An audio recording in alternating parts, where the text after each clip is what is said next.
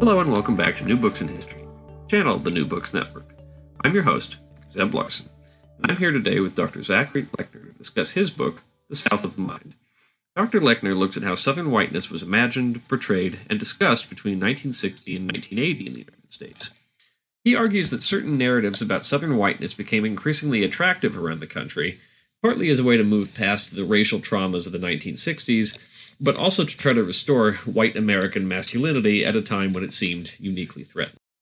Uh, Dr. Lechner, welcome to the New Books Network. Uh, can you tell us a little bit about yourself? Yes, uh, I'm an assistant professor of history at Thomas Nelson Community College in Hampton, Virginia, and I've taught in a few different places. Uh, prior to that, I taught full time at a uh, kind of magnet high school, um, elite high school in uh, Durham, North Carolina, and then I did the adjunct route for uh, for several years while I was uh, working on my on my PhD. But uh, I, I did receive my PhD from Temple University mm. in Philadelphia. Um, I took my MA at Purdue University in West Lafayette, uh, Indiana, and if we want to go all the way back to uh, undergraduate, um, I took an undergraduate degree at uh, Truman State University in Northeast Missouri. And what led you to this project, which is South of the Mind? I was uh, someone who was always fascinated by the American Civil War. You know, so I was probably mm. part of that generation of uh, you know young people you know, raised on Ken Burns. You know, uh, yeah, watched the Civil that. War with great interest and watched it many times afterwards.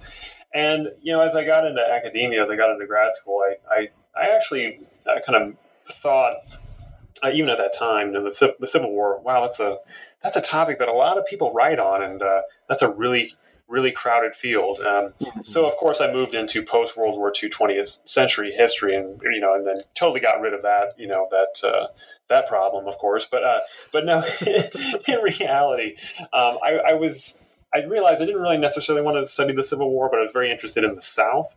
Mm-hmm. And then as I got into some class, taking classes at Purdue University, particularly with uh, with Nancy Gabin, who later later became my advisor.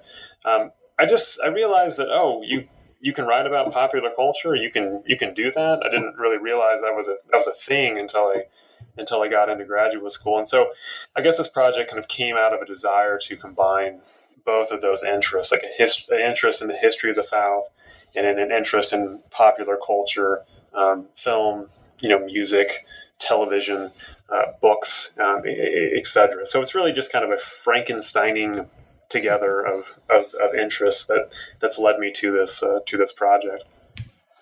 And what was the research process like for this? I mean, I'm assuming it wasn't just sitting around watching Andy Griffith and listening to the Allman Brothers. Well, there was that. There was that. Um, you know, and it's always nice, uh, you know, to uh, there's any you know graduate you know well I know there's many graduate students listening but it's always nice you know if you can use research money to buy CDs you know because that's that's obviously something that's uh, will be helpful for the project.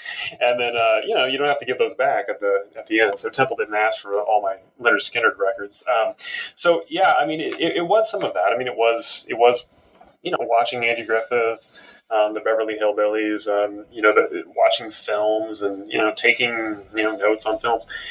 Uh, but the, you know, it was also just a lot of just kind of traditional type research. You know, so looking at a lot of popular magazines. You know, going through, you know, the starting, you know, like with the New York Times, and you know, what what are they what are they saying about the South? You know, and that that was kind of a difficult thing because. Um, first of all, South as a search term is a little bit problematic. Um, mm-hmm. southernness as a search term is kind of non-existent, um, and so sometimes I felt like when I was doing the research that um, you know I was uh, trying to find a South that was both kind of everywhere and nowhere at, at the same time. Um, so I was looking at you know traditional sources, popular culture sources, traditional printed sources um, popular culture sources, and then also I did some some archival research as well. So I, I, spent some time both at the Jimmy Carter Library in Atlanta and at the Gerald Ford uh, Library in Ann Arbor, Michigan, um, where I, I, I, did research for the, my chapter on the, the 1976 campaign, and particularly the role of Carter's southernness in that in that campaign, how he how he tried to use it as a you know as a strategy to, to help him appeal to to voters. And uh, that that was definitely a challenge. Um, you know, trying to figure out to what extent, say, just in that instance, you know, southernness did affect the the campaign because I think you know there was a lot of uh, anti-southern bias against Carter, but it was often under the surface you know, and uh, you know it was difficult to try to tease out from the from the historical record sometimes. So you just kind of had to, you know, look at a lot of cast net broadly and look at a, lot of different stuff, and you know, end up wasting your time on on you know in a lot of material that you ended up not using. Um, but you know that, that happens with every project. So um, it uh, it it uh, it was just I think it was just a unique challenge though of trying to um, trying to identify something, you know, southernness that is kind of somewhat, um, I don't know, some nebulous, I guess. Like it's kind of hard to kind of put your put your finger on sometimes. Um, so uh, yeah, I just had to work through that, and it's probably why it took me a long time to to finally complete complete the project because um, it just it was a it was a long a long search. So, for somebody unfamiliar with this particular subject, how would you describe um, what your argument is in South of the Mind? Well, I argue that the, that the South, in particular the, the white South, um, not not always, but very often in a kind of rural incarnation, served as a unlikely savior, really, um, in the minds of, of, of, of a number of Americans, not just Southerners, but non-Southerners as, as well. And a savior from really the, just generally speaking, the anxieties and the difficulties of 1960s and 1970s America. And so these difficulties, these problems were just were it's just a, there's a whole host of them. And um, you know, as many of your listeners will will know this already. You know, so you know, discord uh, relating to race, uh, discord relating to the Vietnam War. You know, concerns about um, consumer culture, you know, kind of sapping the sapping the brains of of America's uh, youth. Um, the malaise of suburbanization, um, conformity, right? In general, the problems can be classified um, under a term that the pop sociologist Vance Packard used in a 1972 book called The Nation of Strangers, in which he kind of, you know, posited that Americans were kind of losing connection with each other. And that word is rootlessness. So, in a sense, there's this fear of overriding fear of rootlessness in 1960s, 1970s uh, America that the white South, which is generally presented as, or often presented as a, as a bulwark of traditionalism um, and stability, and you know familialism, uh, to use the word uh, uh, that's uh, invoked by the creator of the the, the rural uh, Southern TV sitcom The Waltons.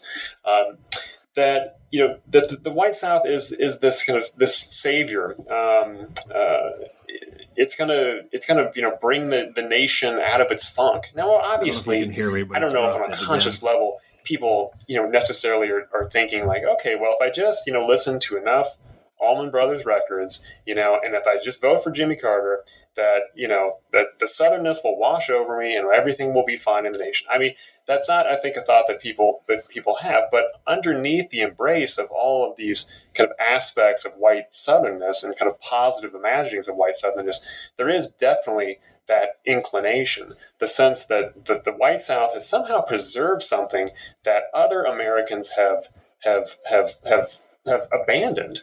And mm. so, if we kind of concentrate, if we kind of focus on what the white South is doing, whether it be uh, issues related to even race, which might be kind of surprising to us, um, or issues related to um, you know how people connect with one another uh, in terms of like their family relations or or their uh, connection to the land that you know that that there seems to be kind of a, a potential for the white south providing a, a an avenue out of these myriad of difficulties that Americans are trying to sort out in the 60s and the 70s. Are there actual solutions for these problems or really clearly discernible solutions that that that that can be arrived at? Mm, maybe not.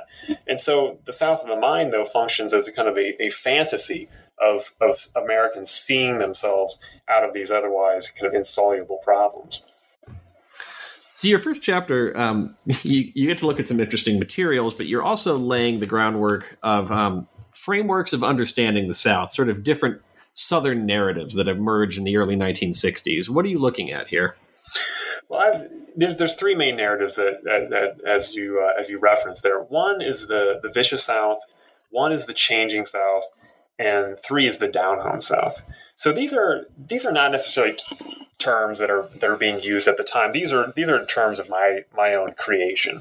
Um, you know, with the hopes that, that someday people who are smarter than me will will use them, you know, and, and act like they're actual real things, you know. But you know, you know how that goes. But but they are they are real in the sense that they they capture, um, you know, something very true about the the the varied um, and often very diametrically opposed um, views of the, of the South. And I'm focusing here really on in the first chapter on the 1960s civil rights movement okay, civil rights movement era. Okay, so it's not just a, a, chapter about the movement, but about kind of the era in which civil rights is um, kind of at its at its peak. Um, particularly the Black civil rights movement is really what I'm focused on in the South. So the the vicious South. This is in some ways kind of the most uh, familiar of the um, narratives about the South. So this isn't this is a concept that says the South, and in generally meaning the white South, is a uniquely uh, bigoted, you know, racist uh, place, um, just unapologetically so.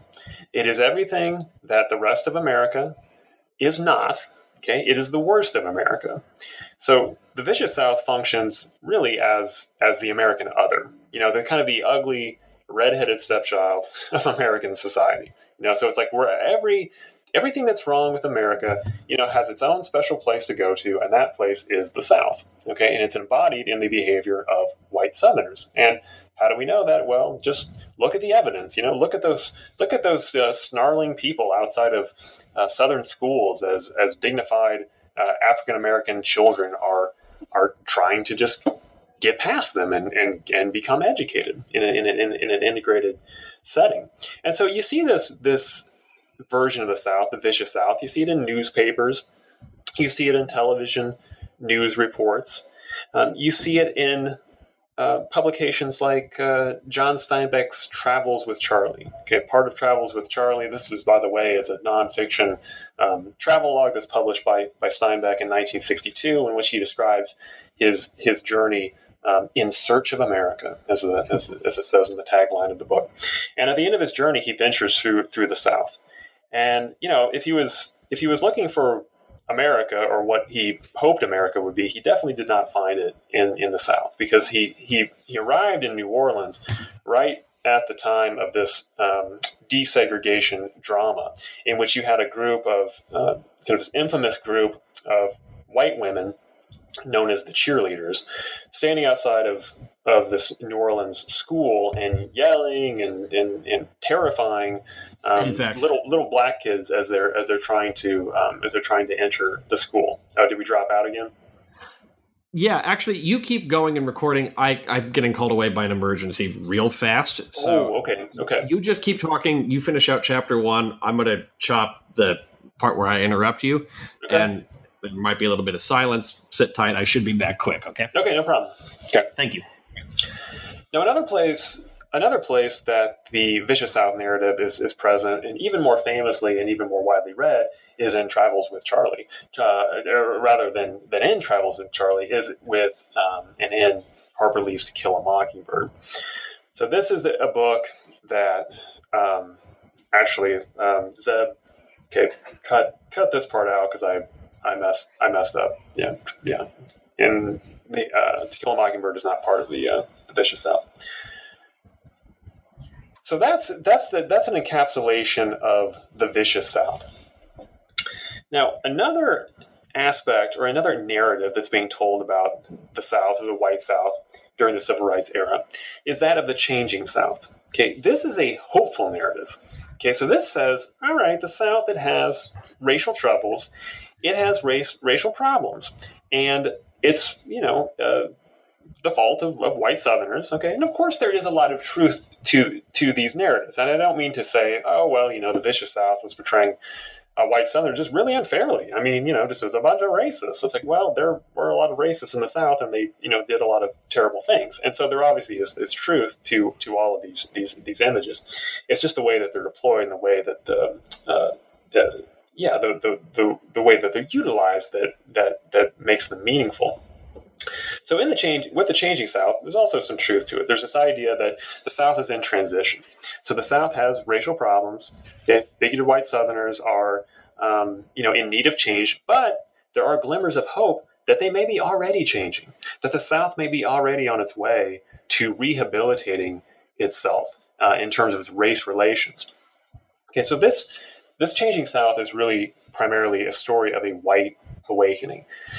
And that that awakening or that changing South is most visible uh, in Harper Lee's book To Kill a Mockingbird. It comes out in 1960, right when the you know kind of around the time when the you know the the lunch counter sit-ins and Greensboro are happening, and and you know the '60s civil rights movement just you know kicks off in, into into high gear.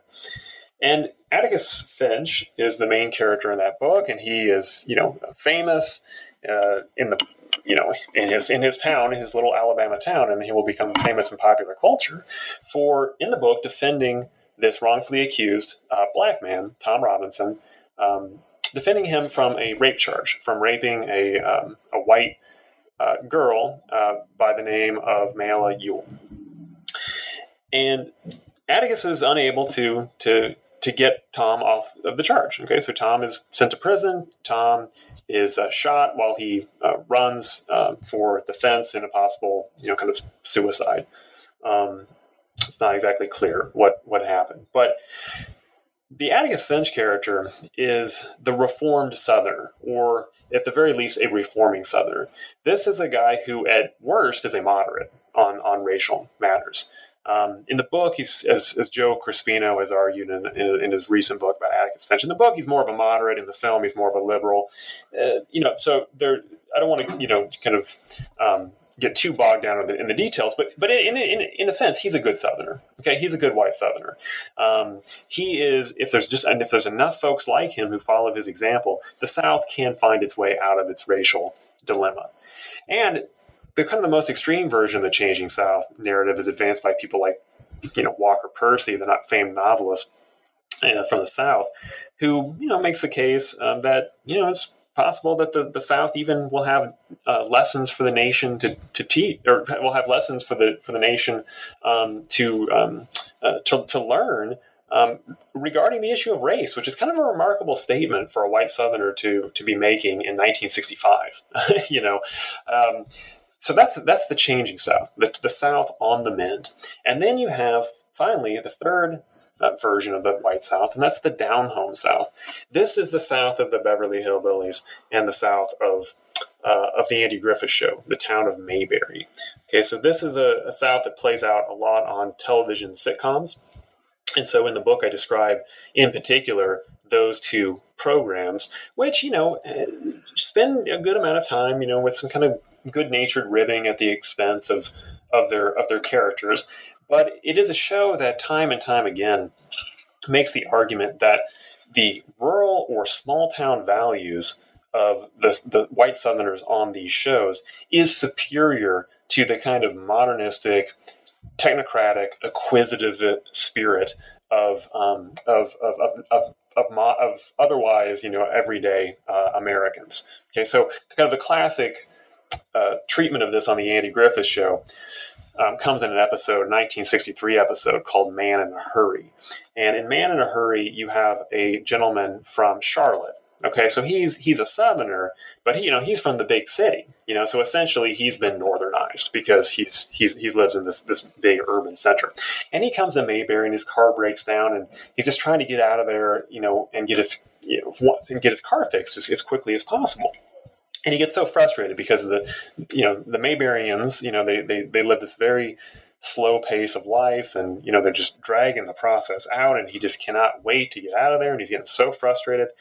And you know he he learns you know over the course of the episode to slow down and kind of relax and enjoy, you know, enjoy the rhythms of, of small town Southern life and to really kind of recognize in some ways the superiority of that way of life. And so he, he falls asleep at the end of the episode, having, you know, just spent, um, you know, time, uh, you know, just whittling and, and, peeling an apple, you know. So he's he's gotten in touch with the kind of the the small town southern spirit.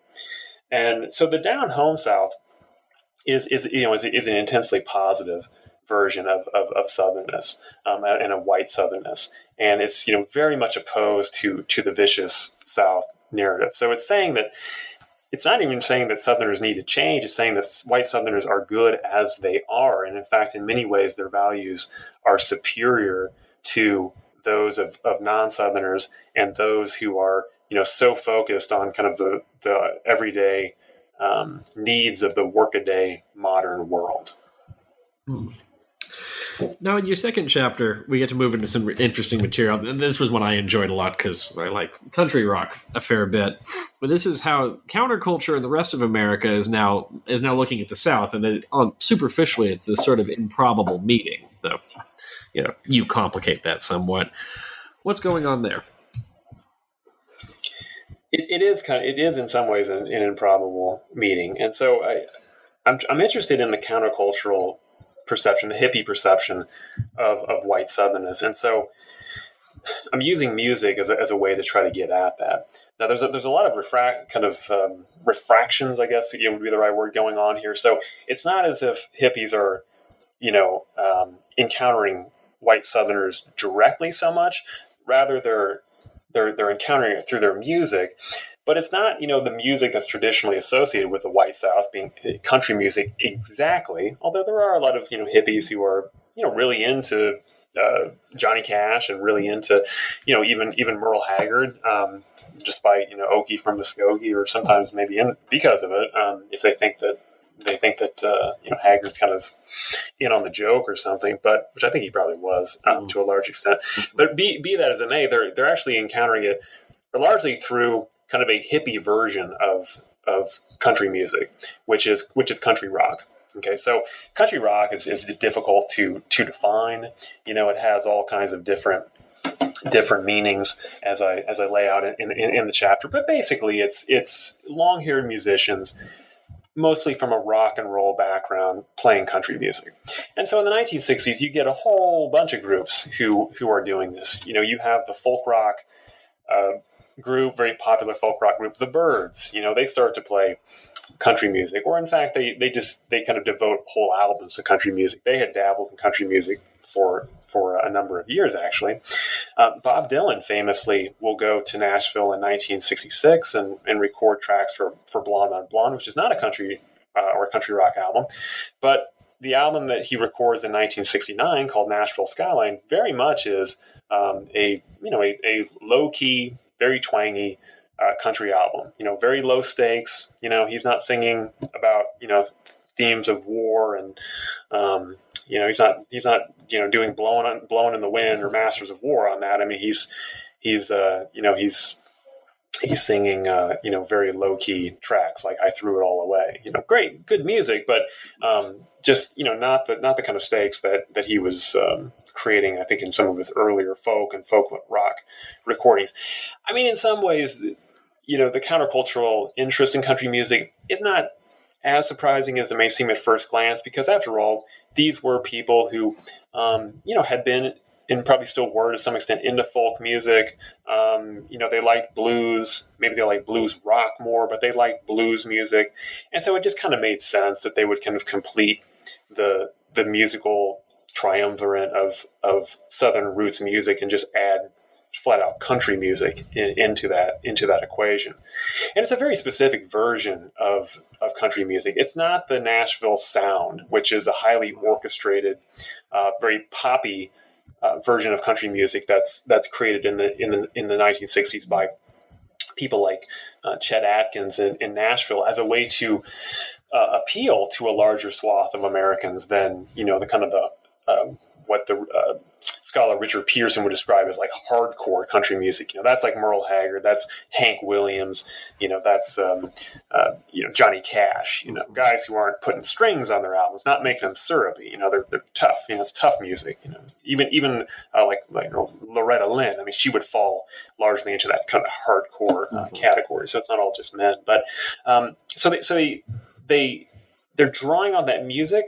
They're also drawing on a version of Southern country music that's happening in Bakersfield, California, that's being performed by people like Merle Haggard and, and Buck Owens. Okay, so they're very inspired by that. So that's a further kind of, you know, kind of distancing from the kind of the, the, the Southern source of the of the music.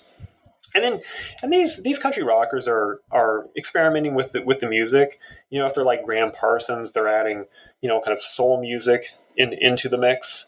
Um, and you know, at first I thought counterculturalists would just be very um, strict in what they would accept, you know, as authentic country music. You know, I thought they would they would make the argument, oh well, if it, it has to it has to sound, you know, exactly like something that Hank Williams would have done in order for us to like it.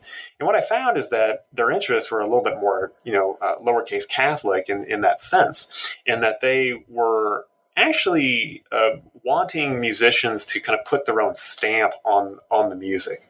Okay, so not just to kind of do a carbon copy version. Um, in fact, there was one criticism of of the 1968 album, uh, the Byrds album, "Sweetheart of the Rodeo," um, and one countercultural reviewer uh, criticized it for its academicness. You know, it was like it was like a it was like a school project rather than you know like an authentic you know kind of lived in mm-hmm. lived in experience. But regardless of how you know hippies or their desires for how the music should should sound they really did look upon this music as a kind of a window into into white southern culture. You know the counterculturalists were you know deeply concerned about the state of modern america. You know they were um, you know not anti-technology per se, but they were concerned that technology had gotten in the way uh, of the ability of people to just relate to one another, you know, to get to know each other, to connect with each other on a, on a human level. And, um, you know, they also embraced music um, as a way to kind of just kind of get beyond the the what they consider the over reliance on rationality. Mm. You know, so people like Jerry Rubin or um, Abbie Hoffman would say, you know, it's a kind of rational thinking that kind of technocratic thinking that got us into the Vietnam War, right? So that's you know, is that what we want more of? You know, not, not necessarily. So, um, so music becomes kind of a way to to get away from that. But um, the this this version it's really just a version though of the south it's an imagining of the south that, that hippies are are looking to through the music so i don't know that they really have any uh, I mean, there are some hippies I talk about who do want to try to form connections with the perceived enemy, you know, of white Southerners in particular, um, or working class whites more broadly, who might who are increasingly part of the, the, country music audience by the end of the 1960s. But I think a lot of them are, are kind of like Robbie Robertson. Robbie Robertson was, uh, you know, uh, was the principal songwriter of the band, um, group of mostly Canadians and one Arkansan, who um, you know came out with a with an album called The Band in 1969 that was not entirely, but but worked somewhat as a concept album about the South, and it presented the South in you know very positive terms. Um, presented a lost cause narrative even on the night they drove old, old Dixie down, and Robbie Robertson was fascinated by white Southerners. He, he considered them, you know, very strong, very persevering individuals, you know, um, and he created a, a music that um, you know that that that showcased them in, in very positive terms, even when they were um, enduring considerable struggles, which he did write about their their struggles as well. But this was somebody, Robbie Robertson, who said, you know, I like to think essentially about um, when I'm writing this kind of music about white Southerners. I like to think about a lone you know, shack, you know, kind of out in the distance, out in the field somewhere, you know. And and he says something like, you know, I didn't, I don't necessarily want to go up to the shack and knock on the door, you know, but I just want to kind of imagine it, you know. Mm-hmm. So it's like he has this investment in in an idea of the South, and then you know, there's not necessarily a, a great inclination to really discover the reality of it. And I think that's a theme of a lot of people, a lot of Americans who are imagining the white South in the 60s and, and 70s and, and, you know in, other times as, as, as well. Um, they don't really want to get to know the, the south. They want to they want to use the south for whatever um, i mean in some ways selfish purpose they they they desire it for. So hippies uh, the investment in the south and the version of the white south may seem odd at first but the values that they ascribe to the to the white south you know uh, traditionalism okay kind of an anti-modernity, you know, kind of a close, close familial spirit. Um, you know, their embrace of, of that version of the South makes sense because it, it, it provides them with further tools um, in their fight against, you know, mainstream modern American society. And and to what extent are some of those, especially sort of anti-urban country living nostalgia themes, sort of an ongoing phenomenon in American life? You know, I, I was reading this and I was struck by the similarities. When it's a, a lot of the themes are, are ones that, that get brought up in Jimmie Rodgers music in the late twenties and uh-huh. early thirties. You know, the sinful nature of country living and wanting to go back to the farm and go back and see mother. You know, there's so many southern songs about all going back to see you know your elderly mother. Are there continuities there? Th- yeah, there's de- there definitely are. There definitely are, and um, and you know, I make the case in the introduction too. You know, these are yeah, these are uh, in many ways continuations on on some of these earlier imaginings. So yeah, Jimmie Rodgers is a great example. I also talk about you know the Nashville agrarians who in the 1930s write this book called you know I'll Take My Stand, and it's a it's a stand against what they consider industrialism, you know, kind of modernity. And so they they they see the South as as beginning to undergo a transformation to become more modernized, economically speaking, and in some ways socially, and they reject it. And they say, you know, the core of the South, and again, they're like kind of people, you know, I guess really prior to the 1970s when they say the South, they refer to Southerners, they're talking about the white South. And they say, you know, the kind of the core of the South is an agrarian lifestyle. It's where all of the, all of the best of the South uh, emerges from. It's the, it's the source of Southern virtue. Okay. And so to destroy that is to destroy the, the true essence of everything that is good mm-hmm. about, about the South. So that's obviously, you know, playing out in the in the 1960s uh, uh, and 70s as well. I mean, to to an, not to oversimplify but but almost any positive imagining throughout American history of the South and white Southerners in particular, in some ways is is deployed in service of a critique of of some aspect of, of modernism or, or, or, modernity, you know. So that's a kind that's kind of a through line. I think what's going on that's different in the 1960s, and why I think it's an interesting moment to kind of check in on these imaginings of the South, is you know just the, the fact that the racial order, not just in the South but in the nation, is just it's just so much in flux, and you know I think because there is a somewhat of a viable argument to be made that the South is undergoing racial reform. You know, one of the one of the the major drawbacks to if you were somewhat of a you know fair, somewhat racially liberal perspective or racially moderate perspective of the nation, one of the the the real um, sticking points that would have prevented you from just kind of wholeheartedly embracing aspects of Southern culture is just the racist you know the, the racist aspects of that culture. Well, now when it seemed that you know maybe the South was on the mend, or uh, when Americans became kind of confronted, Americans outside of the South became increasingly confronted with their own racial problems. You know, once Watts happens in, in 65, the Watts riots, once a series of race riots break out in the late 1960s, I mean, clearly, as scholars have recently shown, I mean, there were, you know, myriad racial problems. And there were movements for civil rights throughout the North, you know, um, well before this era. But the way it's reported at the time, it's as if ooh, Northerners, white Northerners, are all of a sudden you know discovering they got these these racial problems. I think that kind of takes a lot of the heat off of the off of the South, off of the white South, and it opens it up to um, make it more of a candidate for a um, you know a more wholehearted embrace. Um, so that's that's a, that's a big difference. Also, another thing that's interesting about the South during this period is that it is becoming increasingly integrated into the nation both economically and politically. But at the same time, as the South is perceived to becoming more like the rest of America, um, it's still seen as as somehow culturally distinct.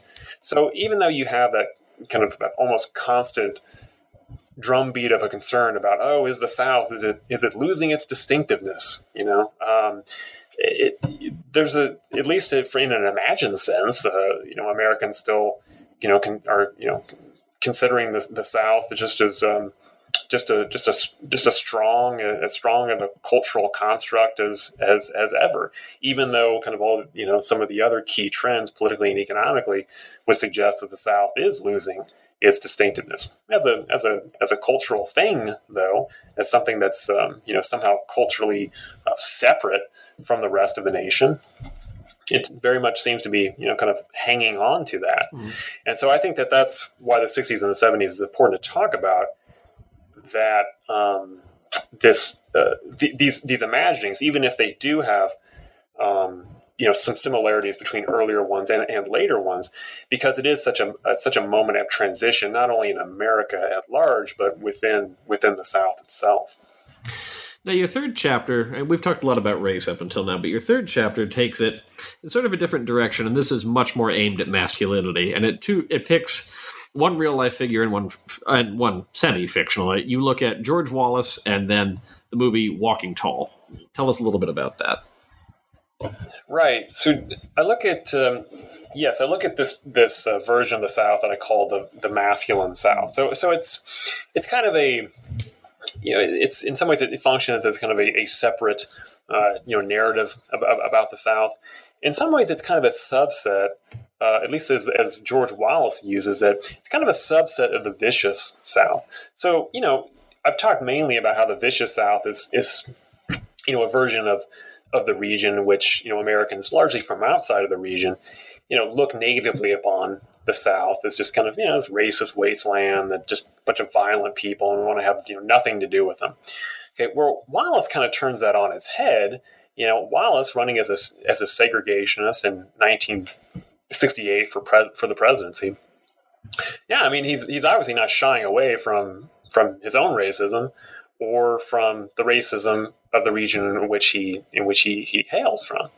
Um, but he says, you know, that's a positive thing, you know. So he will look at you know the race riots that are happening in American society in the late 1960s, and you know he'll say to a packed audience at Madison Square Garden during the '68 campaign, you know. Uh, you know, basically, you know, we, we know how to we know how to handle race relations in, in the South. So if there's a if if somebody gets out of hand, if somebody tries to riot, you know, and when he says somebody or he says they, you know, he's, he's talking about African Americans. It's clear to his audience. It's clear to everybody, even though he doesn't use use the term.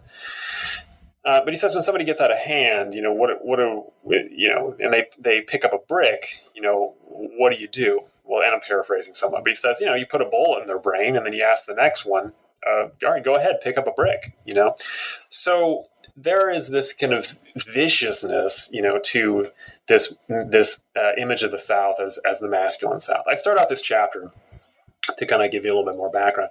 I start out this this chapter with a discussion of um, Lester Bangs. Okay, and Lester Bangs was a is a you know kind of famed you know journalist, the um, you know. Admired by hipsters around the world. You know, as like one of the great, you know, kind of rock journalists of, of the nineteen uh, of the nineteen seventies. And um, and Lester Bangs was uh, sitting in a bar in Macon, Georgia, in um, I guess kind of mid in the mid nineteen seventies, and he overheard a bar of one of the bar patrons um, say this phrase. It's one of these Southern patrons, and um, he said this phrase, you know, seemed to encapsulate, according to Bangs, you know, kind of the attitude of the South. And the phrase was, "When in doubt, kick ass."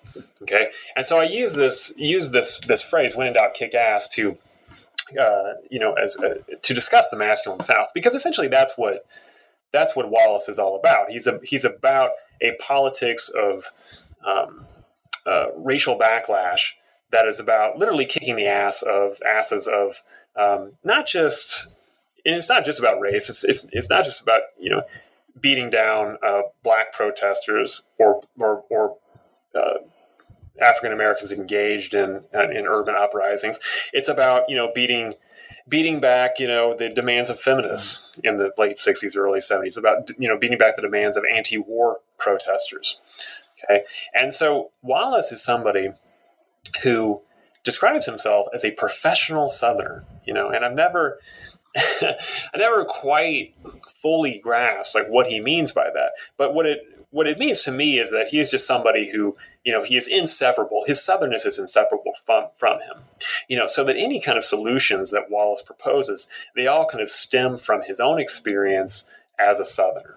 Okay, so he constantly talks about you know how to how do you you know keep you know America you know in in protesters you know in check you know how do we prevent America from getting out of control or it's already out of control he would say how do we get it back under control and you know he he proposes largely that we use violence and he and he and he constantly invokes you know how we do things down south you know um, yeah, we beat up protesters. We shoot them, you know, if if necessary. That's how we do things in the South. You know, he says, if we really want to solve the problems in this country, you know, all all we got to do is just you know kind of.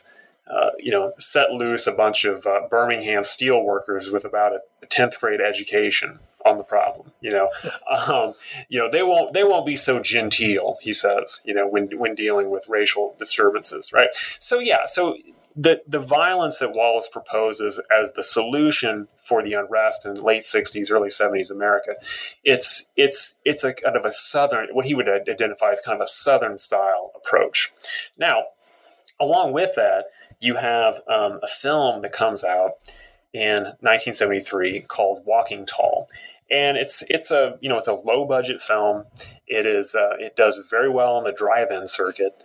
Okay, um, but it's seen it makes it's a very profitable movie. And so the, the, the popular culture that i that i choose for this that i've chosen for the for the book i mean it's it's not obscure stuff. You know it's it's things that that a, that a lot of americans would have seen that was you know widely reviewed um, and and understood to be somehow important to the culture at the time.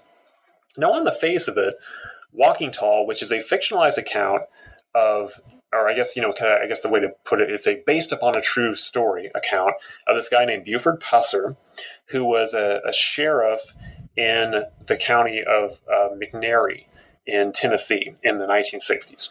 And Buford Pusser was a former wrestler known as Buford the Bull, and he comes back home in the at the start of the film, and he goes back to work on his uh, father's farm. So here he is, you know, kind of, you know, participating in the virtues of of rural uh, rural southern living, okay, near a small town.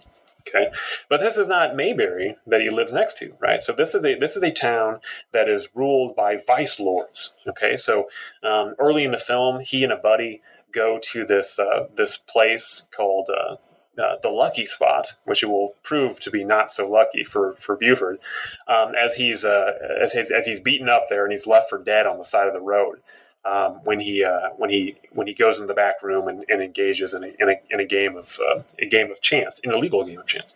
So uh, so Pusser eventually is beaten up. He runs for sheriff and he sets upon to root out vice. Okay.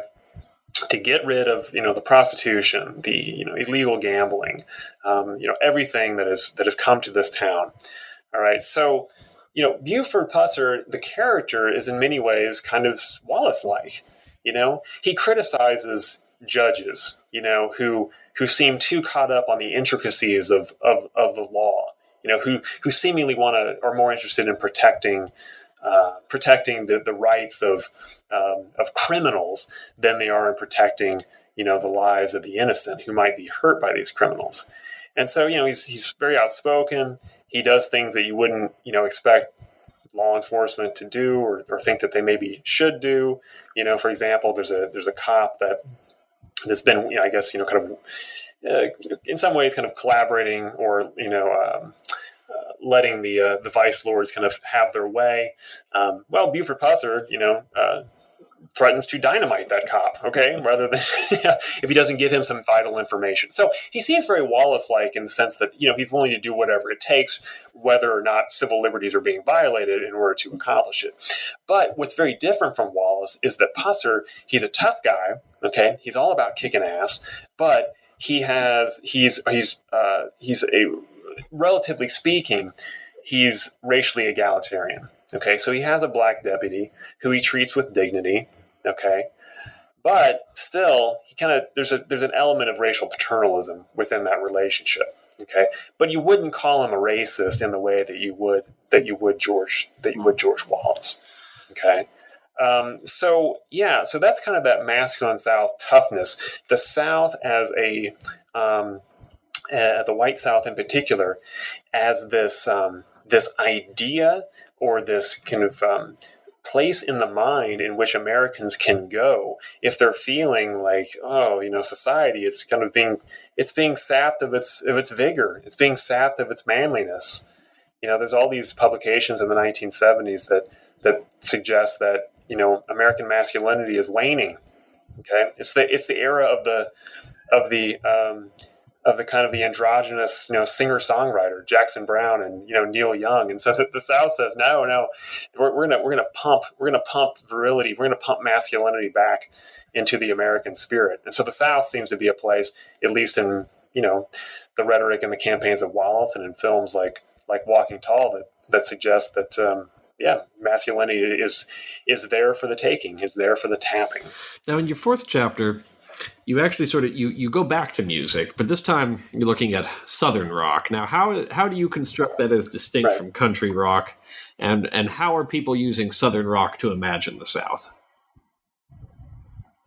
Yeah, southern rock is is is different. I would define it as um, as uh, music that is played first of all by southerners. So southern rockers are actually people from from the south. And that's not to say that there weren't some country ro- rockers like like a Gram Parsons you know who who had their origins in in in the south but um, but some one's own southern identity um, is really is really central to to southern rock music. Okay so you self-identify as somebody who is from who is from the south. And in some ways i think those musicians feel that they are representing the South through through that music. So I think the kind of the, the stakes of identity are higher in, in Southern rock music.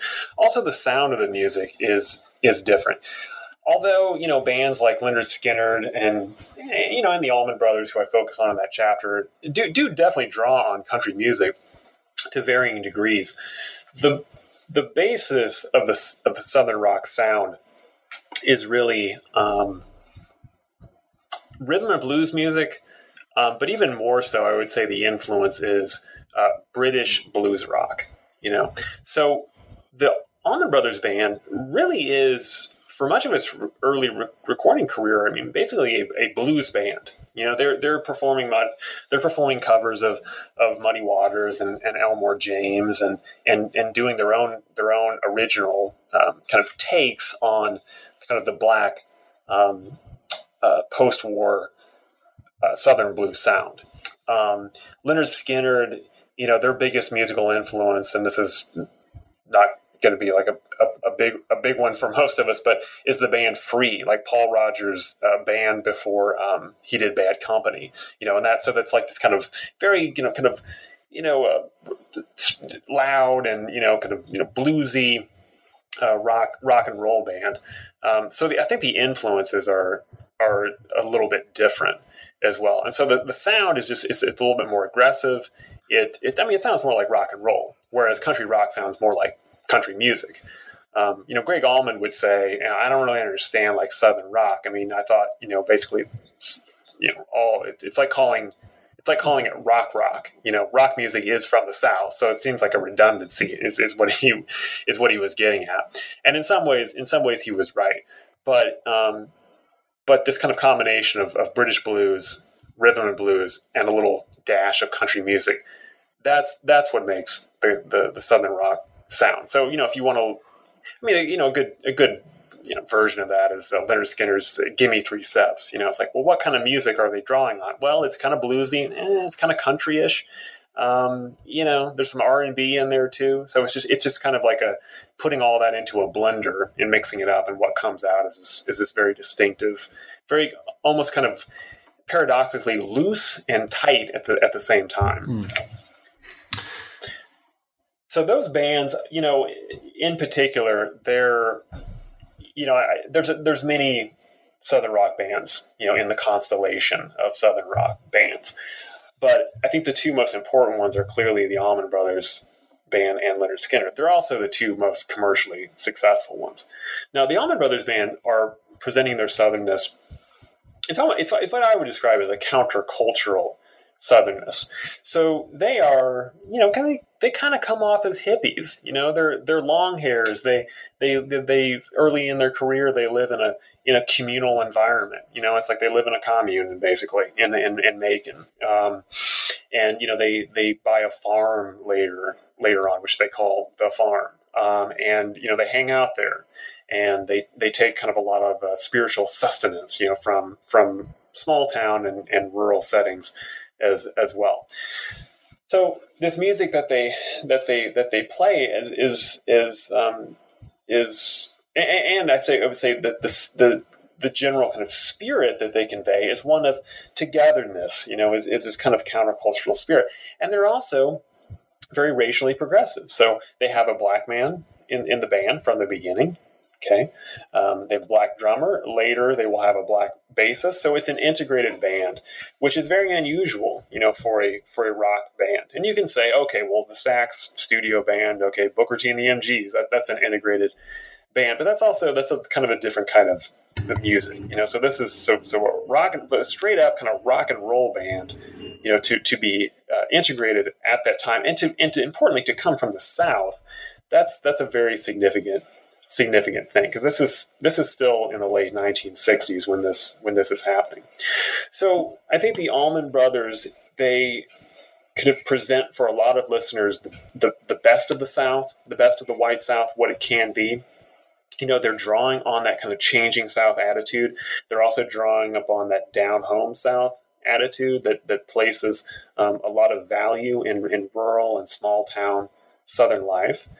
And then on the other side, you have um, you have Lynyrd Skynyrd, you know, which which seems to be a very different group because Lynyrd Skynyrd, you know, really kind of takes that notion of white Southern pride and just you know kind of amps it up um, on steroids. Really, um, you know, they are proud Southerners. They're unapologetic Southerners. I mean, this is a band after all that would really throughout its throughout its career into the last year of its of, of, the, of the life of the initial band before a, a, tragic plane crash would claim the lives of, of some of its members and the and the band would would then kind of fold temporarily. They would fly the the confederate flag. Um, the stars and the stars and uh, well, I guess not the really the Confederate battle flag is what they were flying, um, and they would come out uh, to uh, on stage to an orchestrated version of Dixie. You know, they use the Confederate flag in their um, in the in the different uh, you know kind of uh, merchandise that they that they sold. Their I think their uh, their mascot was uh, you know like a, a, skull smoking a cigar, wearing a Stetson with a Confederate uh, neckerchief, Confederate flag neckerchief. You know, so it kind of gives you an idea of what they were of what they were going after. But so yeah, so it's all about unapologetic masculinity. It's it's you know I people have very you know differing impressions over uh, what what Skynyrd was or what their lead singer Ronnie Van Zant what his real politics were. There's some effort to try to kind of make uh, Ronnie Van Zant into some kind of um, you know kind of closeted liberal, you know. Um, but I, you know, I, I I think in many ways they were consciously or sometimes unconsciously, perhaps, you know, presenting kind of a neo Confederate. Um, you know worldview um, in part through their use of the flag in part through their kind of sometimes mealy mouthed embrace of of George Wallace. You know, sometimes they said, "Oh well, you know, I don't really like I really don't like George Wallace because of what he says, quote, about yeah. colored people. That's what, what they said once. Um, but I like the fact that he has balls, you know, so there you go. There's the masculine South again. So it's like they're kind of speaking out of both sides of their mouth about, about, about it. Now, they, they did have to, they weren't just like coming out and just un, unprompted and saying, I love George Wallace, you know. Um, but he, George Wallace, uh, being the politician that he did, or, or I think somebody on his staff said, hey, there's this there's this very popular rock band that has this song about Alabama, and he was talking about the Skynyrd's smash hit "Sweet Home Alabama." And hey, wouldn't it be a good idea to kind of try to you know get on that train a little bit? And so Wallace, in the mid '70s, as governor of Alabama, made the members of the band uh, honorary lieutenant colonels in, I believe, the Alabama State Militia. But this is an honor that they that they accepted, and this is an honor that I spoke about with um, the guitarist Ed King, the Skynyrd guitarist Ed King, you know, uh, uh, many years, of course, after the honor was bestowed on him. And, you know, he said that was, that was something that they were proud of. and that he that he and the other members of the band liked Wallace because he was somebody who stood up for the average white guy in the South.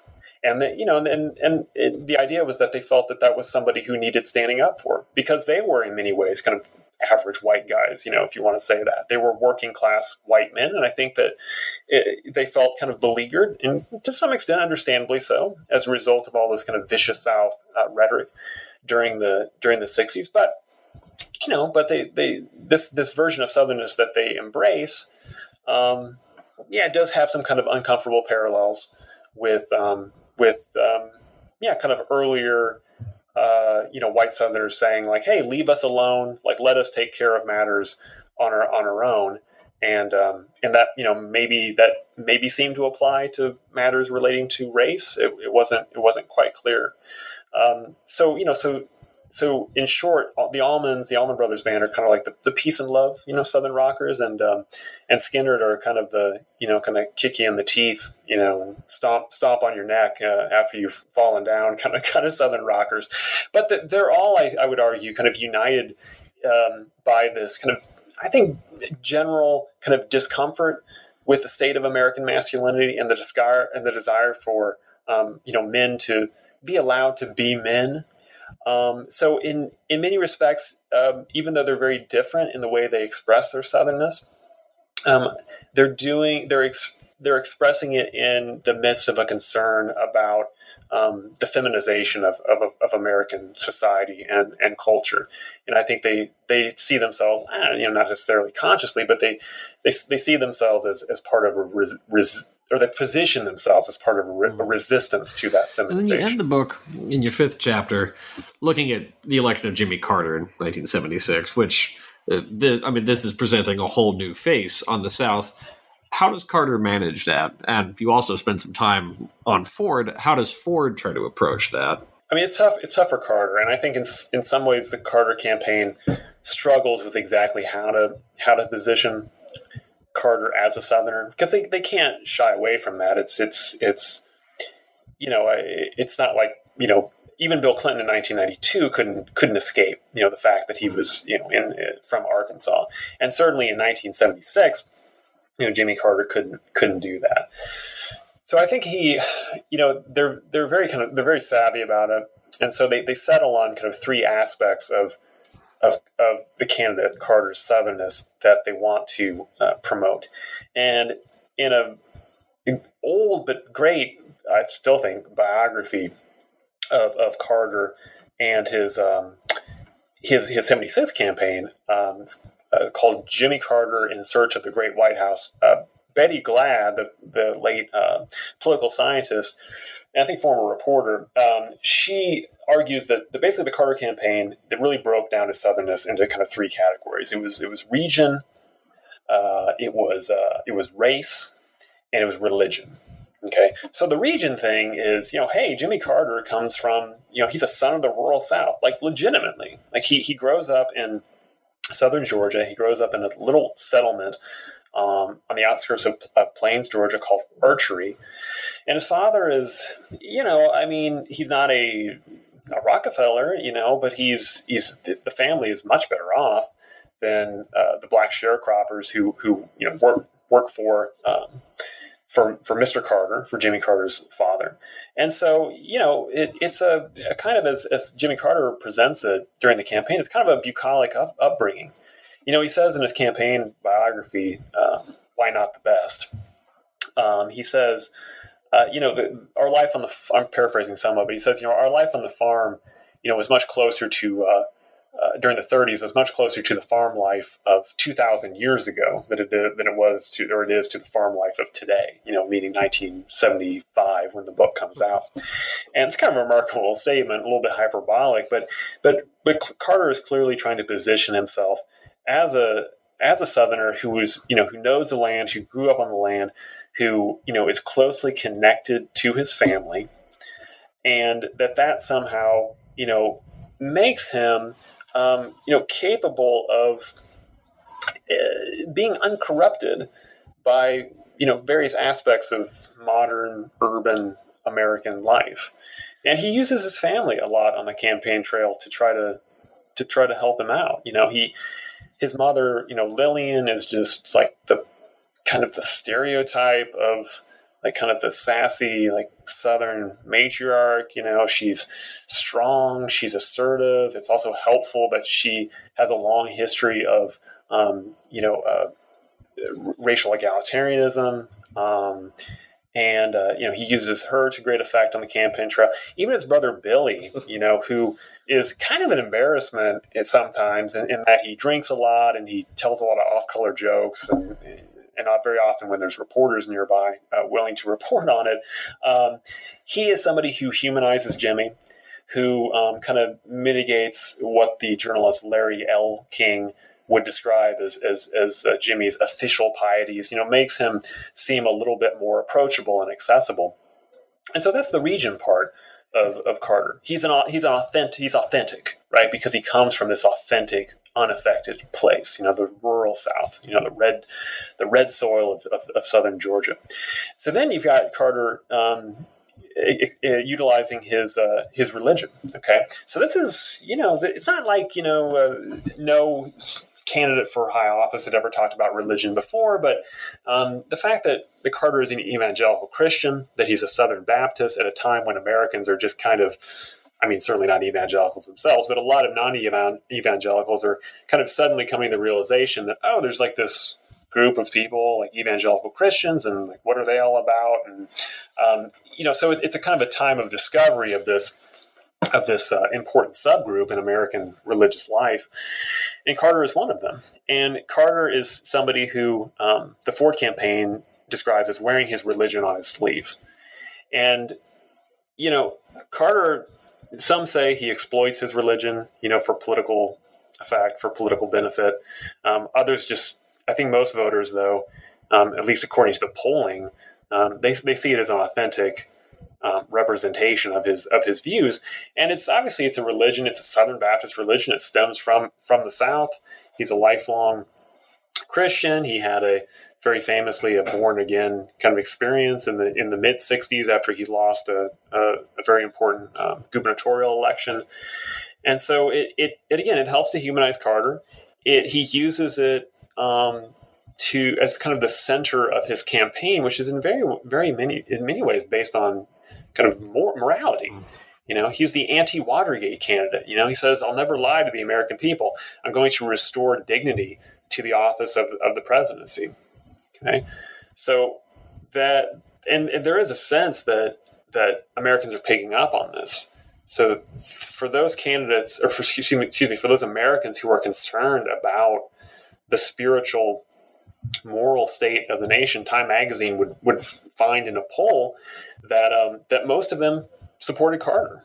Okay, so clearly that that message is being is being received loud and clear. And then finally, just briefly, I mean the the the the race angle. I mean Carter is somebody who credibly can, you know, uh, be viewed at worst as a as a as a moderate on race during the 1960s, and by the early 70s, he's he's clearly he's clearly um, a, a racial liberal. Okay, he says very famously after running kind of a race baiting Wallace uh, esque campaign. Um, he says in 1971 during his inaugural address uh, as uh, as governor of Georgia, you know, the time for racial discrimination is over. Okay, and a lot of the voters, mm-hmm. a lot of his supporters felt kind of betrayed, you know, because it's like, wow, that's not the candidate that I thought I was electing. But uh, but you know, he comes into office, he puts you know.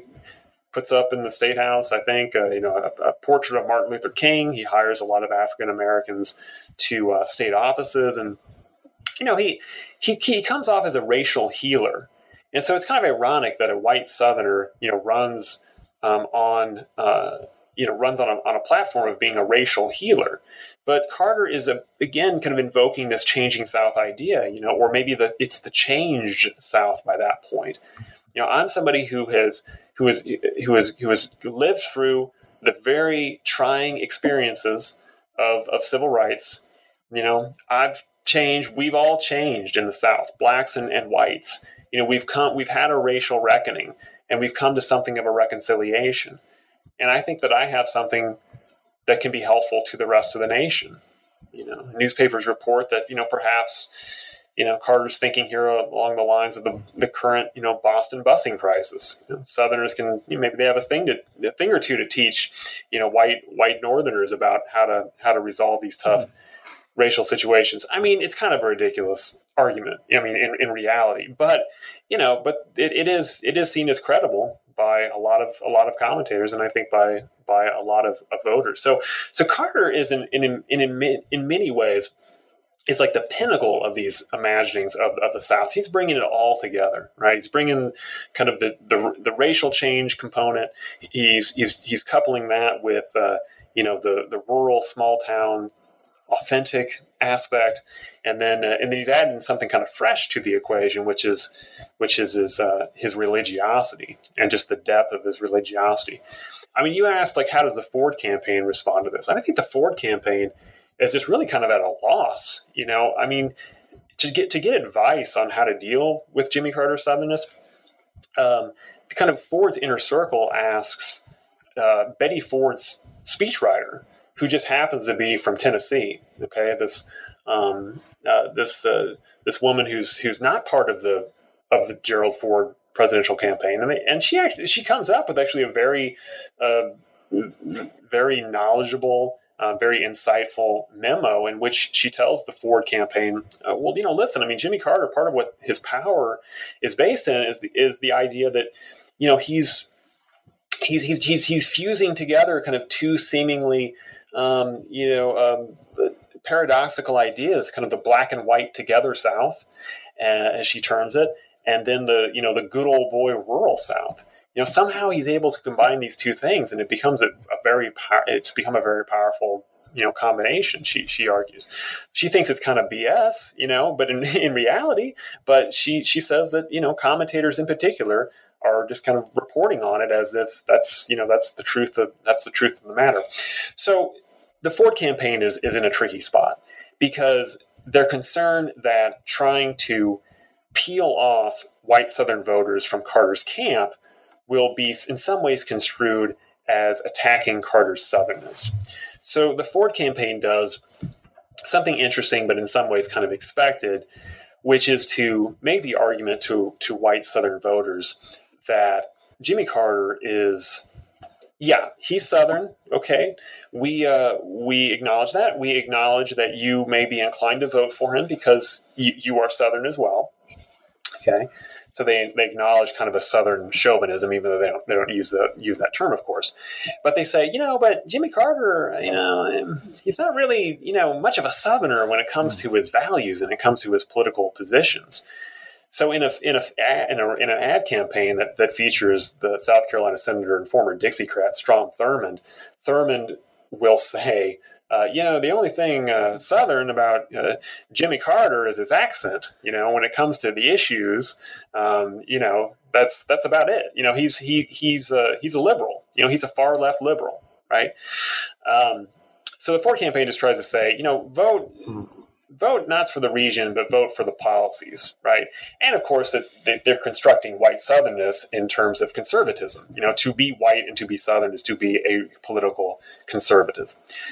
You know, so that they they they struggle to kind of come up with a with a viable strategy, and I don't. They are not able to uh, fully overcome the appeal of Jimmy Carter to white Southerners um, that is based just in his region you know the fact that he is he is one of them. But I also argue that it's not. I don't think you can just say a kind of an empty-headed Southern chauvinism is the only reason that white Southerners do vote in increasing numbers for um, for for Carter. Certainly, you know, and, in, more white Southerners voted for Carter than, than had um, you know than had McGovern and allowed him to you know to to win you know every Southern state except uh, except uh, Georgia.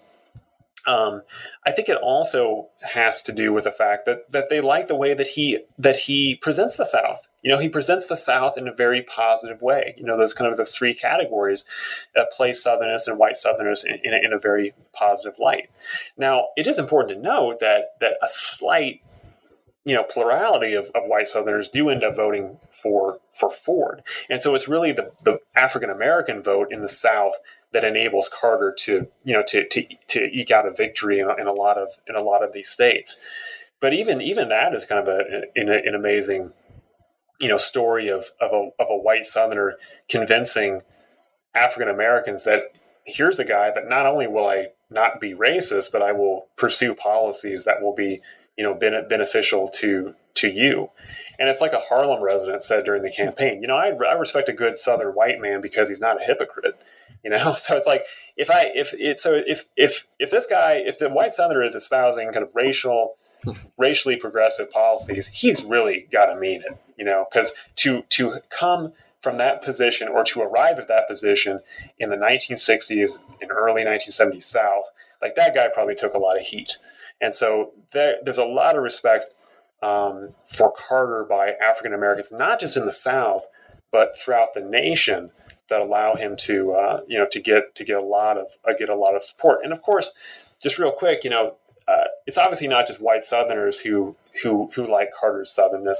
A lot of people from outside the South will um, identify with Carter's so-called Southern values as just just kind of what the doctor ordered um, in terms of you know dealing with the so-called moral or spiritual or uh, kind of um, political decline post Watergate of, of, of America. That maybe maybe this guy, maybe he's a kind of a pure individual, and uh, and maybe that purity comes out of his rural, racially progressive, you know, religiously committed Southernness. So yeah, so Carter brings it all together, and I just don't think the Ford campaign really had much of a chance to to successfully undermine that without uh, without shooting themselves in the no, foot. and they and they enough, and they realize that themselves. One question I always like to ask at the end of these: What are you thinking of working on next? Well, it's good that we're. I mean, it's you know, I guess noteworthy that we're ending on Carter because I'm I'm considering um, a project, thinking hard about another project that that continues with Carter. So really looking at at Jimmy Carter as a as an icon, his looking at his his imagery during the 1970s in in particular um, and thinking about the way that Carter, you know, his image, his his contradictions, embody, you know, um, many of the uh, concerns of, of Americans during the 1970s. So, in a sense, kind of using Carter as a window into uh, 1970s America and the transitions that are occurring in 1970s America. So, you know, um, thinking about you know the move to uh, you know kind of a, a colorblind um, kind of racial, you know, uh, politics. Um, you know, thinking about um, uh, certainly, you know, the the transformation of the of the South uh, economically, politically, culturally uh, during during this era. Thinking about you know the turn toward um, more of a human rights focus, but at the same time, you know, kind of a re reamping up of the of the Cold War toward the end of toward the end of, of Carter's term. Um, you know, so just um, you know, seeing uh, Carter or looking at Carter um, as a way, as a as a window into, um, you know, just the Americans kind of coming to terms with the transitions and the kind of fears of decline during the 1970s. So it's not a project that's going to argue that oh Carter was somehow a secret secret success as a, as a, as a president, although I think he did have some successes. It's not really it's not really interested in that. It's it's a it's a similar to this project in the sense that it uses southernness, it uses a southern figure to try to um, kind of tell a larger story about um, you know what's going on in, in America uh, during during the 1970s in particular, but also beyond because I think in many uh, in many respects um, Carter is, um, you know, we don't typically think of the age of Carter, right? We think of, you know, the uh, the age of Roosevelt, we think of the age of Reagan, or maybe even if you're Gil Troy, thinking about the the age of Clinton.